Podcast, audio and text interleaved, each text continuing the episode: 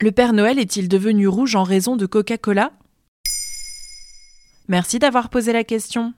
Il était une fois un vieil homme qui passait tous les hivers de maison en maison déposer des friandises et des gâteaux aux enfants sages. Oubliez d'abord le Père Noël. Cette tradition médiévale, c'est celle de Saint Nicolas, un évêque généreux à la coiffe blanche et pointue, lui-même inspiré de l'histoire d'un riche héritier turc. Vêtu de rouge et de blanc, Saint Nicolas naît dans la tradition italienne au XIe siècle. Il est encore célébré aujourd'hui dans plusieurs pays d'Europe dans la nuit du 5 au 6 décembre. Mais quel est le rapport avec Noël? J'y viens.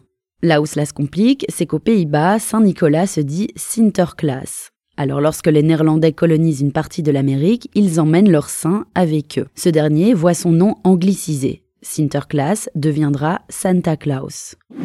Toujours en Amérique, la fête de Saint-Nicolas, patron des enfants du 6 décembre, est désormais associée à la naissance de Jésus, le 24. On n'offre plus les cadeaux le 6, mais bien le 24. Sauf qu'en Europe, jusqu'au XIXe siècle, il existe encore plusieurs représentations païennes de cette figure paternelle, comme Father Christmas en Angleterre ou encore celui qu'on surnomme en France Bonhomme Noël ou Père Janvier.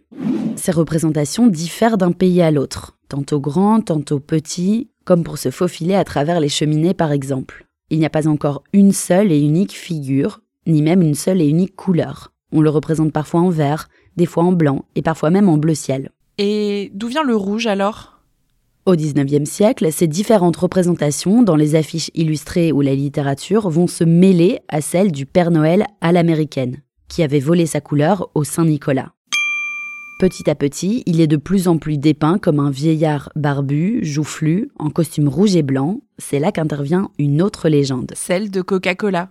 Exactement. En 1930, les publicitaires du fameux soda vont récupérer le personnage du Père Noël pour mieux vendre cette boisson rafraîchissante en plein hiver, alors qu'elle est normalement destinée à désaltérer en été. Le Père Noël rend la marque attachante. C'est la représentation du Père Noël qui va s'imposer en France et en Europe. Il traverse l'Atlantique durant la guerre froide. Nous sommes en plein plan Marshall, une période de relance économique sur le vieux continent pensée par les États-Unis. Les Américains irriguent le marché européen de produits en tout genre, le Père Noël en fait partie. Ainsi, Santa Claus, tel qu'on le connaît aujourd'hui, n'est pas le fruit de Coca-Cola, mais c'est bel et bien un pur produit américain, au même titre que la boisson gazeuse. Car sans son exportation, nous aurions peut-être préservé en Europe une version bleue, verte ou blanche d'un homme plus ou moins gros, plus ou moins joufflu et plus ou moins universel.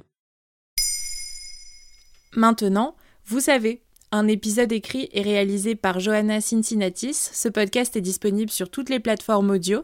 Et si cet épisode vous a plu, n'hésitez pas à laisser des commentaires ou des étoiles sur vos applis de podcast préférés.